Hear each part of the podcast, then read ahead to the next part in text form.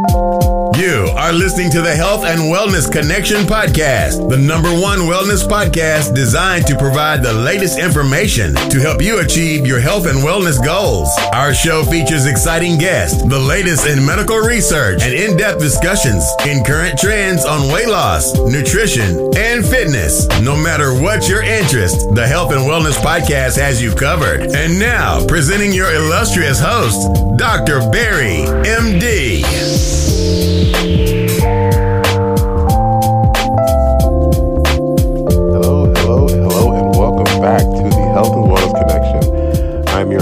Dr. Barry Iruke. I am actually here, um, just you know, happy to be here. I'm um, back from vacation, so feeling refreshed. Uh, took a few weeks off. Uh, had to see family, actually in Euroland, specifically Sweden, which actually was a pretty cool trip. Um, not gonna lie, I had a great time and saw some of my nephews, saw uh, my people, so it was great. So um, ultimately, um, I'm gonna actually do a special uh, show talking about some of the things I noticed that was kind of unique about Sweden as a country. Very different system from the United States of America, and uh, as far as healthcare anyway. And it was interesting kind of noticing some of those differences, and we'll highlight those in a future show. Anyway, so you know we're back on it, just talking about all the typical things we like to mention when it comes to health and wellness.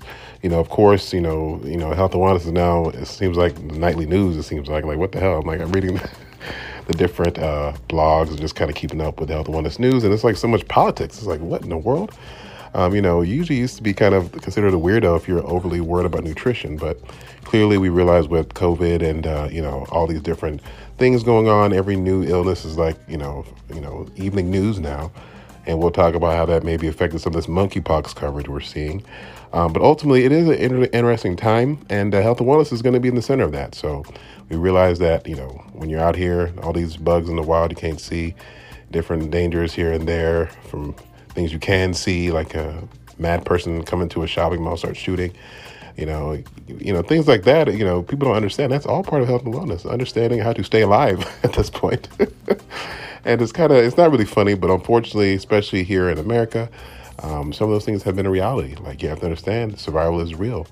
Um, and uh, you know, even some of my international listeners. Actually, was funny. I was talking to some of my uh, listeners out in Sweden, actually. Uh, not that I have a whole lot of listeners out there, but there were some people who told me that they were fans of the show and that we chatted for a bit.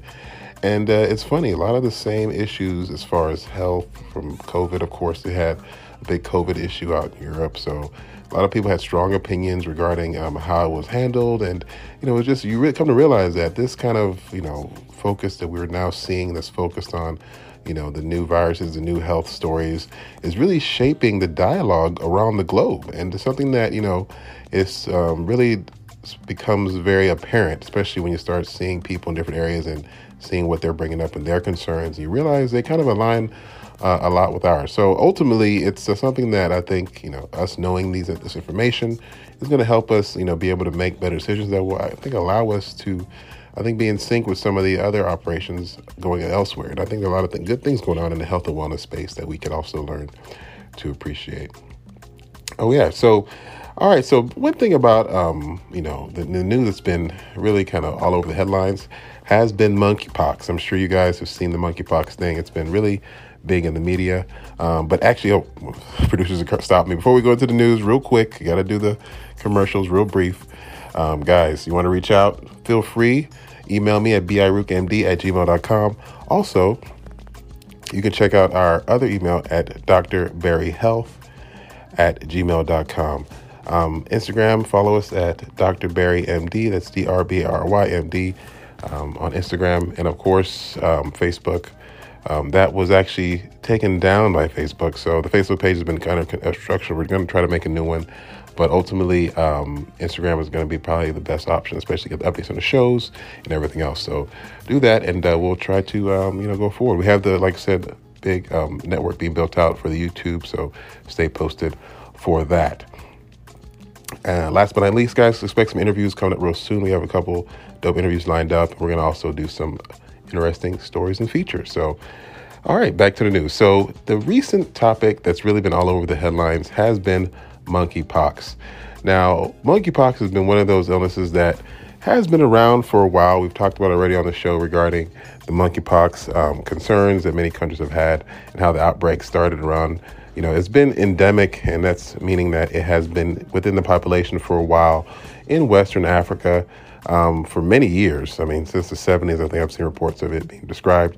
Um, never really considered a deadly ailment. People tend to get, you know, symptomatic issues like this characteristic rash, which I'm sure you've seen on different posts now. Um, that has been known with the monkeypox. It kind of covers the body. It's more of a kind of unsightly physical thing, so people kind of get freaked out, and you know, rightly so. It's not the most pleasant appearing rash, but overall, it is harmless. The rash will typically go away after some weeks.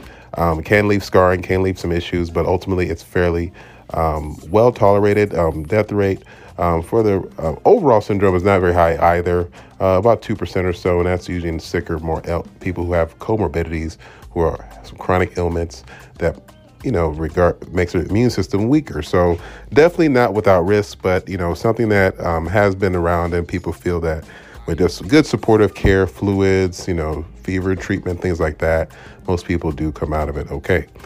That being said, um, because it is something that's fairly not really associated to, to be um, known to be seen typically in Europe and uh, and the, in the Americas, it's kind of brought in a new concern because it's believed that that virus is now spreading in different areas, and it's believed that it's particularly spreading via contact. It's believed also this is occurring primarily in groups that are considered gay and bisexual males, um, essentially men who have sex with men. Um, ultimately, um, Sorry, guys, a bit of a background noise, but I think we're in the clear now. All right, so again, monkeypox is definitely doing its thing. And it's again being spread primarily between gay and bisexual men, um, even though they're not the only groups, obviously, that are getting it, but they seem to be the groups that it's being spread the quickest in.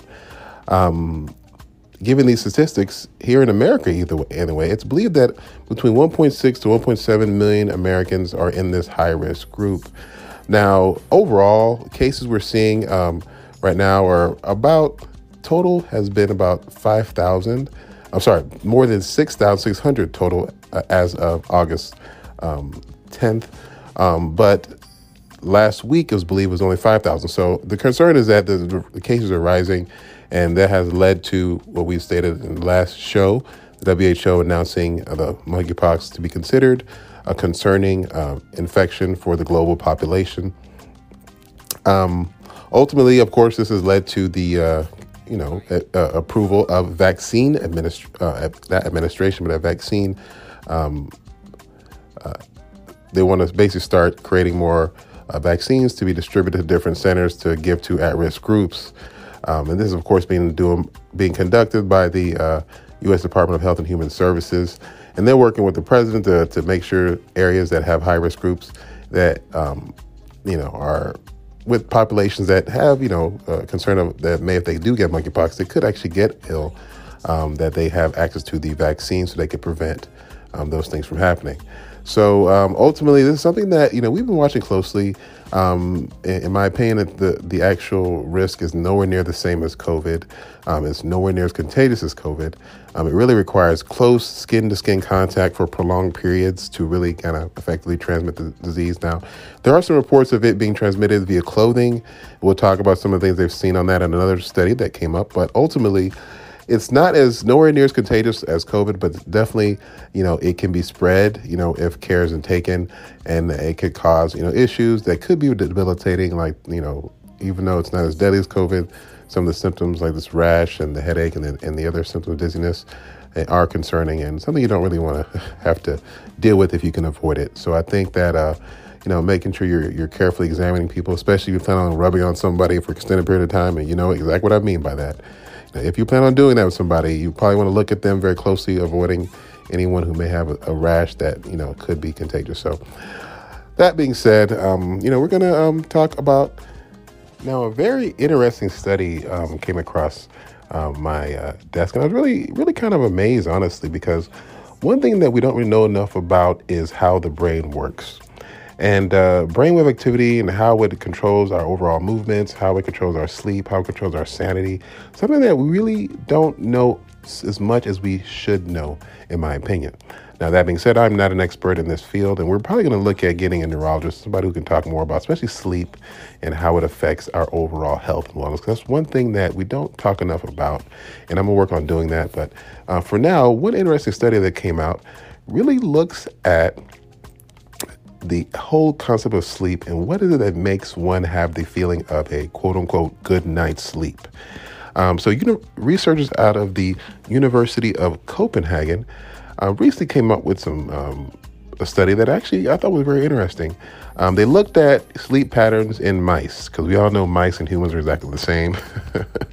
uh, they're not, but in research purposes, mice are used routinely because they do share some similar chemicals and biology that we can study and kind of form loose kind of correlations with human beings and how they behave and how their biology works. Now, people debate this all day whether or not you can actually do that but we're not about to dissect human beings' heads and do, you know, research on them like you can with rodents. So we have to work with what we got.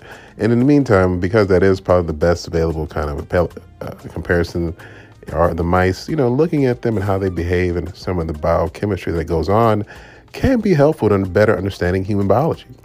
So in this case, they looked at mice and they looked at the, the neurotransmitter in the brain known as noradrenaline or norepinephrine. Nor, norepinephrine.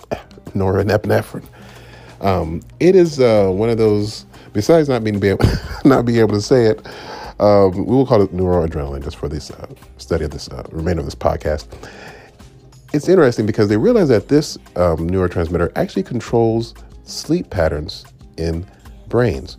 Um, what they noted was that when you have you have kind of spikes and troughs, meaning the level spike and, and kind of drop in a wave pattern throughout your sleep, right?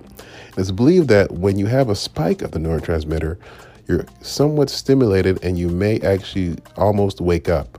Um, it's believed that when you're actually sleeping, you're actually having multiple cycles of sleeping and waking throughout the evening. And during these cycles, they believe that these spikes are actually occurring when you're having a vivid or strong memory that your brain is trying to solidify. So the researchers believe that during this period of sleep, your brain is actually selecting memories that it feels that you need to remember and actually having you reimagine them in your brain during these spikes of norepinephrine these also are the same periods when you you feel like you're about to wake up or you're waking up actually during sleep and then you go right back to sleep once these levels drop. So just very fascinating stuff and it's something that again we're going to talk in more detail uh, in, a, in the future as far as how sleep patterns work and why you know certain patterns of sleep are more important than others. For many years it was believed that rem sleep which is the deep sleep that you typically see when the levels of noradrenaline are lower it's believed this REM sleep was actually the sleep where you consolidated memories and you had dreams. And they believe, they believe dreaming is important in maintaining brain health and function, but they're not really sure how and why. And so, this concept of dreams helping solidify memories is a very you know plausible concept. It's something that is getting a lot more support given some of this new data we're seeing in this research that we're describing here, like with the mice. So, you know, these sleep boosts, these boost cycles of norepinephrine that go on throughout the sleep can help. You know, they the researchers believe can help with memory solidification and allowing you to remember things better, especially if you have a good night's sleep after um, a certain activity. Now, this is one thing that always, you, you know, like just think back in your own life if you just kind of think about it. When you do something to have a good night's sleep, typically your brain will function better the next day. And that it includes being able to recall, understand things better. This is why, you know, for years, you know, our grandparents, they all knew this. You got a big test tomorrow, make sure you sleep well, you get a good night's sleep, right? Everyone knows a good night's sleep is important in ensuring better health, especially mental health, the next day. Um, you're gonna, even if you're a fighter, you're gonna fight better. If you're a scientist, you're gonna be able to do your science thing better. If you're an athlete, if you're a construction worker, you're gonna feel better, stronger. So, sleeping has been critical when it comes to maintaining brain health. Now, this study focuses more on memory uh, solidification, but ultimately, you know, sleeping is critical. We're going to talk more about that. We're going to get some experts in here to discuss more on the benefits of sleep, you know, what we should be doing in like anything too much sleep can be bad. But this study does highlight again why, you know, getting a good night's sleep is, imp- is important. And now it seems that your memories are going to be, you know, critical if that doesn't happen. All right, guys, one more thing here. I want to, sorry to jump back, but we're going to talk briefly about one thing with monkeypox and the risk of transmission via clothing. Now, we said we stated earlier that when it comes to monkeypox, the way to or the most effective way this virus is transmitted is through close skin to skin contact. But of course, you know, people wear clothes, and if someone who has an infection is wearing clothes, how infectious do the clothes become? Now, you know, that being said, if someone who has monkeypox ideally is isolating themselves, they're washing their own clothes, making sure they minimize contact with others. But uh, a lot of times, you know, these things happen and people just do what they want anyway, despite the isolation concerns. And since you're not throwing people in jail, especially not here in America, people are going to be out here with monkeypox and it's going to be out here. So just get ready to deal with it. Now, as someone who has monkeypox who wants to do the right thing, which we hope most people will be doing, what do you do with your clothes, right? Well, there's concern that because the clothes could potentially transmit the virus, you know, what do you do to actually reduce um, transmission of the virus via the clothing? Um, now, of course, the best thing you could do, and this is what many experts who who, who deal with uh, infectious diseases and other researchers feel, is that if you have dirty clothes, especially someone who had monkeypox wore them, you want to make sure hot soap and water is used because that's going to be the most effective way for killing the virus. Um, you know, um, you want also, if you're handling someone or if you dealt with someone who have monkeypox, wash your hands thoroughly, hot soap and water. It's going to be the best way to kill any monkeypox or any virus that you may come in contact with. Um, now, um, it's believed that uh, one virus can be on the clothing for up to 14 days. So, you know, it's definitely, um, you know, a possibility. Now, it's really hard, despite uh, the the way monkeypox can persist on clothing um, to transmit to another person via the clothing. All right, so another story that caught my eye was uh, really a, a, new kind of um, drug has hit the streets and it's causing a lot of chaos. Sure you guys are familiar with the recent uh, rash of increasing drug overdoses we're seeing, and many people have died as a result. Um, drug overdose is actually one of the leading causes of death in America currently, um, and it's believed that um, people's addictions to opiates have led to this. Now, of course, on the medical side, this has really led to a severe reduction in prescriptions of opiates being given out by physicians. Um, there's been increased monitoring programs to make sure that physicians are, you know, not doing the, mo- the most in overprescribing very strong pain medications because of the concern of addiction and other issues. That being said, there's an entire illegal market where um, opiates and other illicit drugs are sold. And these are typically made by underground manufacturers, people who usually are not trained in chemistry and uh, safety is not really a concern. Um, that being said, it's very common for these street manufacturers to grab medications and other chemicals that may not be safe for human consumption but may give a similar effect to fool the user. And typically, the users are people who buy illegal drugs off the streets, aren't really as concerned about the FDA regulations, or just may not give a damn because they're high and they want to get higher. So it's it's unfortunate. Many people, unfortunately, have bought tainted medications and has died as a result. And uh, because of this, researchers typically like to get these medications when they're discovered and test them and see what's in them and kind of figure out what are these street pharmacists or street manufacturers putting in these medications uh, because ultimately it becomes a situation of treatment. Um, and one medication that was discovered is actually a animal tranquilizer known as xylazine. Now, xylazine is something that um, is not approved for humans, very dangerous. However, um, street pharmacists have been using this and mixing it with fentanyl.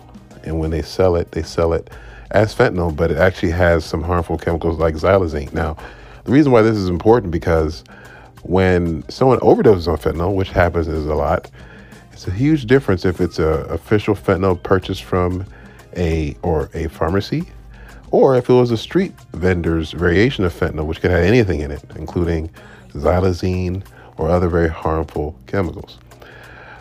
Well, um, the concern was that because there was some data that was there was some research that was done on these chemicals, on these pills that were seized from those who had had it or overdose victims. And it found that up to 7% of the quote unquote fentanyl that was picked up actually, sorry, not 7%, I'm wrong. 28%. This actually was done in the Philadelphia and Puerto Rico areas. Um, sorry, I, let me actually correct that. Uh, xylazine was actually very big in Philly and Puerto Rico initially. Um, they said it was found actually 91% of opioid samples, right? So really horrific. So um, now more recent samples in the Massachusetts data shows that it was in about 28% of drug samples there. So you know, xylazine is definitely doing its thing on the underground circuit. If you're buying illicit drugs, especially fentanyl or other opioids, thinking you're doing something, you're actually doing a very severe disservice, and so much so that you may not even be able to be saved if you do overdose. Um, xylazine is actually not an opioid. So, typical treatment for opioids will not actually work if you have been a victim of a xylazine overdose. And this is something why researchers are getting very scared, or, or clinicians are getting scared, including myself, who's an emergency physician. If someone comes in with reports of a quote unquote fentanyl overdose, and then they present and then you're treating them for fentanyl, when in fact there's other unknown chemicals in this quote unquote fentanyl they purchased, you can actually put yourself in a very, very dangerous situation that medical professionals may not be able to help you help you um, survive. It actually reminds me of a case that I saw uh, almost a year ago. It was a young child. Um, I won't say he was a young child. He was actually about 16, uh, aspiring rapper in his local area. Actually had fans. It seemed like he had some music he put out that people were interested in. And um, unfortunately, he decided to go ahead and try his luck selling illicit prescription drugs. Um, the reason we know this because you check his Instagram right when before I saw him in the emergency room. Um, he was posting about how he had a mixtape coming out and he was excited and he had his fans engaging and and the dude was uh, you know somewhat talented. I'm not going to say he, I was the biggest fan of his music, but he definitely had fans who listened to it and you know that's still saying a lot if you're an artist. Now, after um, unfortunately on this fateful day, he actually decided to purchase some prescriptions uh, p- pills. And the only reason we know that he was intending to sell them because he actually advertised them on his uh, social media. Now, after doing this, um, unfortunately, he took the medication. I guess he wanted to test out, and he took apparently two tablets, and then he apparently went unconscious. Um, unfortunately, um, CPR was applied at the scene and was not effective. He was later transported to the emergency room where, um, unfortunately, he didn't. He succumbed to his injuries. But it was an interesting, well, it was an unfortunate case overall, and a, a life was lost due to illicit prescription medications. But you know, one thing that was noted is that, you know, when people buy prescriptions, you know, he claimed only to have taken one or two, apparently, as family members were told that he was talking with before he passed. And clearly, you know, he was someone that was familiar with what he thought he was purchasing was, in this case, Percocets. Uh, Percocets is essentially um, a Percodan, which is a opiate, and combined with Tylenol, that's the official medication that's sold in pharmacies. However, people who have you know, who buy them from illicit pharmacies, you never really know what you're getting. In this case, this gentleman purchased something that he thought was one thing, ended up being something else that had some, what I suspect could be more harmful chemicals, like this xylazine and other chemicals that we're seeing pop up in these illicit drug medications. So this just goes to show how important it is to avoid you know, illicit drug use, period. I mean, this is even if you're someone who's extremely addicted to opiates, you can actually get opiate like medications legally. Um, now, if you're just someone who just wants to use them and flip them and sell them, you know, that's your, that's your um, uh, choice. And unfortunately, um, I think uh, it's a very dangerous one and you should probably reconsider. Ultimately, though, um, medications can be helpful if used in a safe way. And unfortunately, opiates are just so strong, people can abuse them if they're not using them appropriately. So you're going to be careful, guys. Um, safe out there, guys. If you need help with drug addiction, please uh, contact there's many local re- facilities that are free, especially the United States of America, to help you uh, wean off addictive drugs. So, um, yes, moving on. All right, guys, moving on to the next uh, topic, and that is another study that confirms what we knew. But I'd like to reiterate it just for that effectiveness, just to make sure the point is driven home.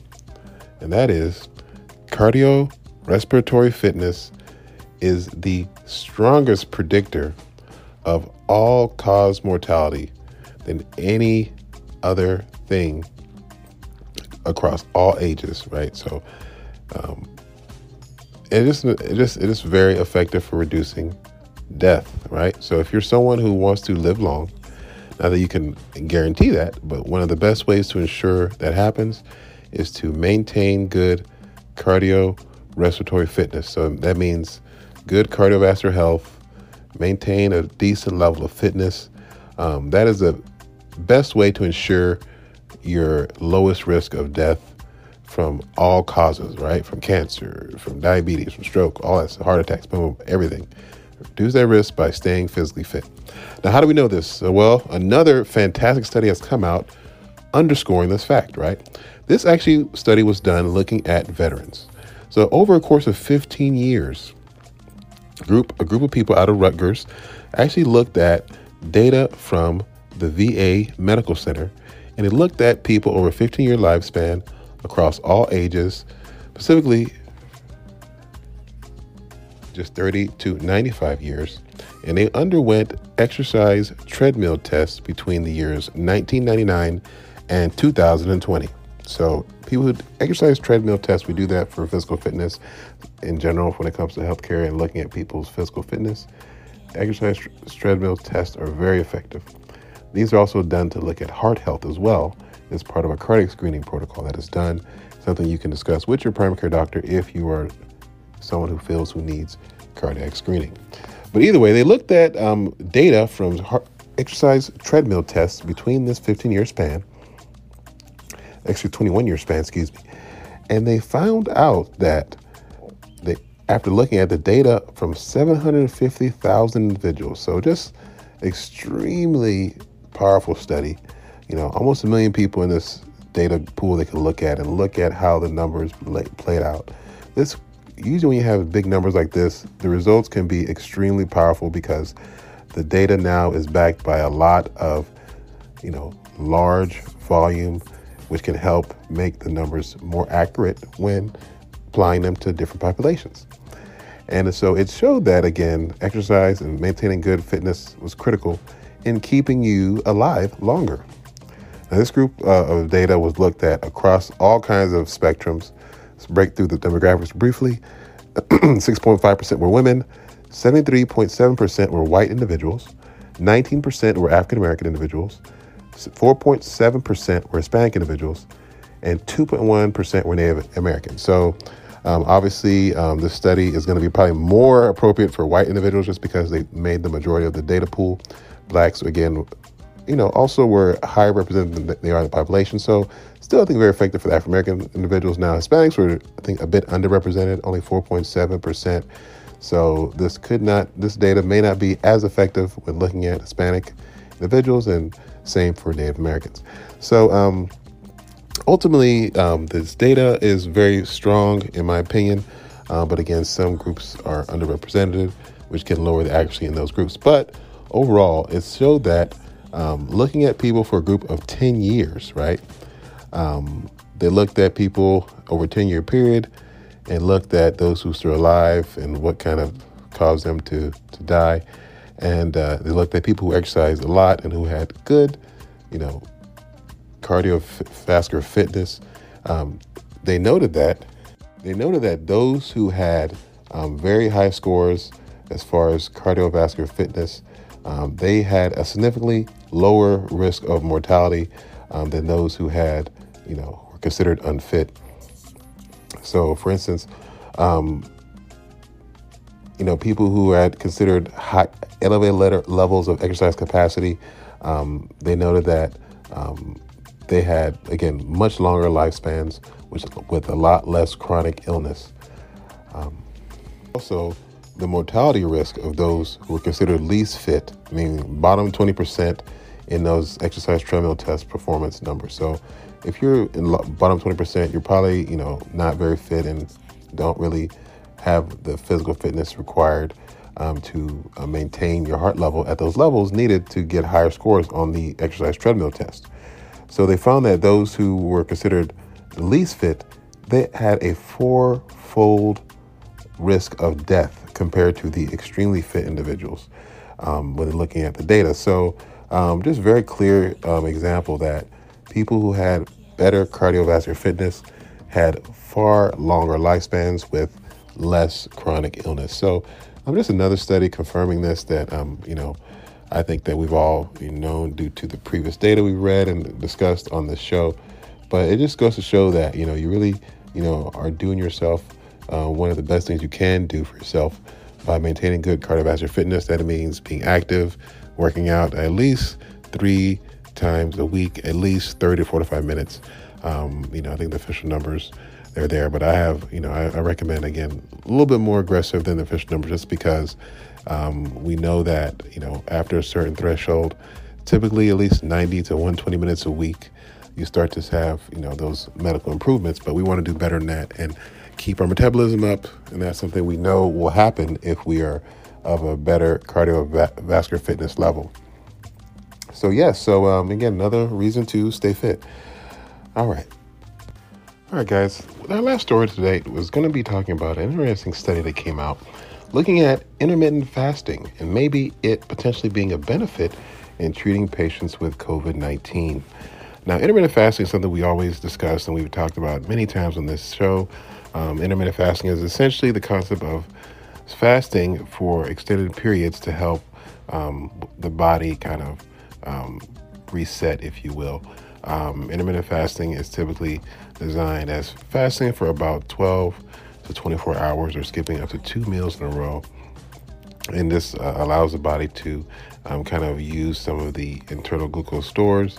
And uh, ultimately, if you do a lot of fasting, you can actually go into ketosis, which is a condition where your body starts to break down fat for energy as opposed to using glucose. Um, now, of course, ketosis is something that's behind the concept of um, um, the uh, the keto movement, where people are trying to not eat carbs and focus on proteins and fats, and people have lost weight with that movement. Now, there are some detractors, including those who um, are not appreciative of the bad breath, typically of those who are in ketosis. But ultimately, it's uh, something that many people do practice and uh, may have some benefit. Now, I'm a fan of intermittent fasting not necessarily the entire uh, keto movement, but intermittent fasting can be effective in helping you lose weight as well as, you know, helping your body reduce the sensitivity to insulin and other things, or sorry, um, increase sensitivity to insulin because you want to make insulin um, more effective when it's there. And that's something that's very important for good health. So, um, intermittent fasting is something that has been shown to be beneficial for health and maybe something you want to look into if you're interested. You can check our show. In the past, we have some old shows we've done, done on it. If you're on the Anchor website, you can check those old shows. Also, we'll have some future topics, I mean, shows on this topic as well. But, anyways, in this study, they looked at intermittent fasting in patients who practiced it regularly. Now, this study was interesting because they actually conducted it in the state of Utah. And those who are not from America, Utah is one of the states that are heavily um, populated with people who practice the Mormon faith uh, also known as the Church of Jesus Christ of Latter day Saints. Many people do practice that in the state of Utah. And what's unique about it, or not necessarily unique about it, a lot of religions practice the concept of fasting. Uh, but I guess for these researchers, they found that this group of people um, had a kind of a good mix of people who practice fasting, and they also also a lot of COVID there as well. So they're looking at those who were treated for COVID, who also were part of this church, because they can look at them versus those who weren't and look at those who fasted a lot versus those who didn't and look at those health outcomes, right? So ultimately, they looked at these groups of, of, of populations and they found that those who actually, first off, the numbers, I always got to mention the numbers, study took place, had about 1,524 adults. So, again, not the strongest of studies. Again, they're looking at a small community of Mormons and non Mormons in the Utah, uh, which is not the most populated state. But they looked at about 1,500 people, right? And they looked at 205 people who did test positive for COVID. So again, even smaller, really, uh, the people who actually had COVID in this group was 200 people. So you can't really say, okay, someone in Utah got it, and this is what happened. To compare that to someone in, you know, Botswana or someone in, you know, Bangalore, Maine. I mean, it may not be a direct comparison. However, there's some information we can deduct from this and kind of look at it. And in this case, this group looked at intermittent fasting. And what they noticed in this group was that those who had regularly practiced intermittent fasting actually had the lowest risk of being transported from outpatient COVID, which is considered a mild version of COVID, to an inpatient, or in such. In other words, they had a lower risk of being hospitalized with COVID. Um, you know, COVID is one of those conditions that you know supportive therapy, meaning treating your symptoms, is critical. So if you do get COVID and you start to have very um, low oxygen levels or you start to get dangerously sick, those is typically when it's time to get admitted. so obviously, those who get it um, tend to um, be at a higher risk of death from COVID, and you don't want to be in a hospital if you can avoid it. Um, however, it's critical if you are sick because you will, you know, have a serious outcome if you don't. So something that people are monitoring closely if you do have COVID. And in this situation, people who practice intermittent fasting had a less um, of a progression to that dangerous form where they had to be in the hospital. So it showed that you know they were able to tolerate the illness well, and there's some theories now being determined why this may be happening. Uh, it's believed that those who are fasting a lot may have um, less, you know, you know, they are actually um, have some processes that are going on that are tend to be, you know, advantageous for the body to help clear the, itself of the infected virus, affected cells with the virus. Um, it it's believed that intermittent fasting actually causes the body to practice autophagy, which is where it activates the process of destroying old cells, infected cells, and kind of making sure it's clean this, the body of all the the waste. So, you know, intermittent fasting is good for that. It helps reset the body and get it kind of in its top shape to make sure it's able to mag, you know, maximize the proteins and nutrients at its disposal. You know, when you're just dumping all kinds of crud in your body every 15 minutes, your body gets tired of it and just kind of shuts down and ultimately just kind of starts storing everything. This is kind of how people tend to get overweight when they have a low metabolism, but they're eating and consuming a lot the body just goes into severe storage mode because it wants to make sure that all those excess c- calories are being put away. Um, now, uh, when you're fasting, though, your body is kind of being very aggressive with the nutrients it does have. It's starting to break down some of the storage to get you know more energy into the body so that it can do its thing and run the typical function of the body. So, um, intermittent fasting, it's believed that if those who have it or practicing it during a COVID crisis, they may actually be in a better position to clear the virus quicker due to improved um, immune systems that are activated during a fasting period. So just interesting stuff here. Um, again, a very tiny study, so not you know the most powerful of data, but it's kind of interesting nonetheless. So want to talk about it on the show. So that's all for today, guys. Um, really, thank you for checking out the show. Um, again, had a brief hiatus due to some uh, vacation moves, but we are back and at it. Um, stay tuned for more exciting details from the Health and Wellness Connection. Any questions or concerns, guys, please reach out. Very excited to discuss and chat with all those who are enjoying what we're doing. Again, this is Dr. Barry. Thanks for checking Thank you for listening to the Health and Wellness Connection podcast and radio show. For more information on ways to get healthy, please check us out. www.anchor.fm forward slash HW Connection. Here you can re listen to the show, check out older shows, and even further support the show by becoming a subscriber to the podcast. Please check us out today. Again, that's anchor.fm forward slash HW Connection. And also, don't forget to follow Dr. Barry on Instagram at DrBarryMD. Until next time, stay healthy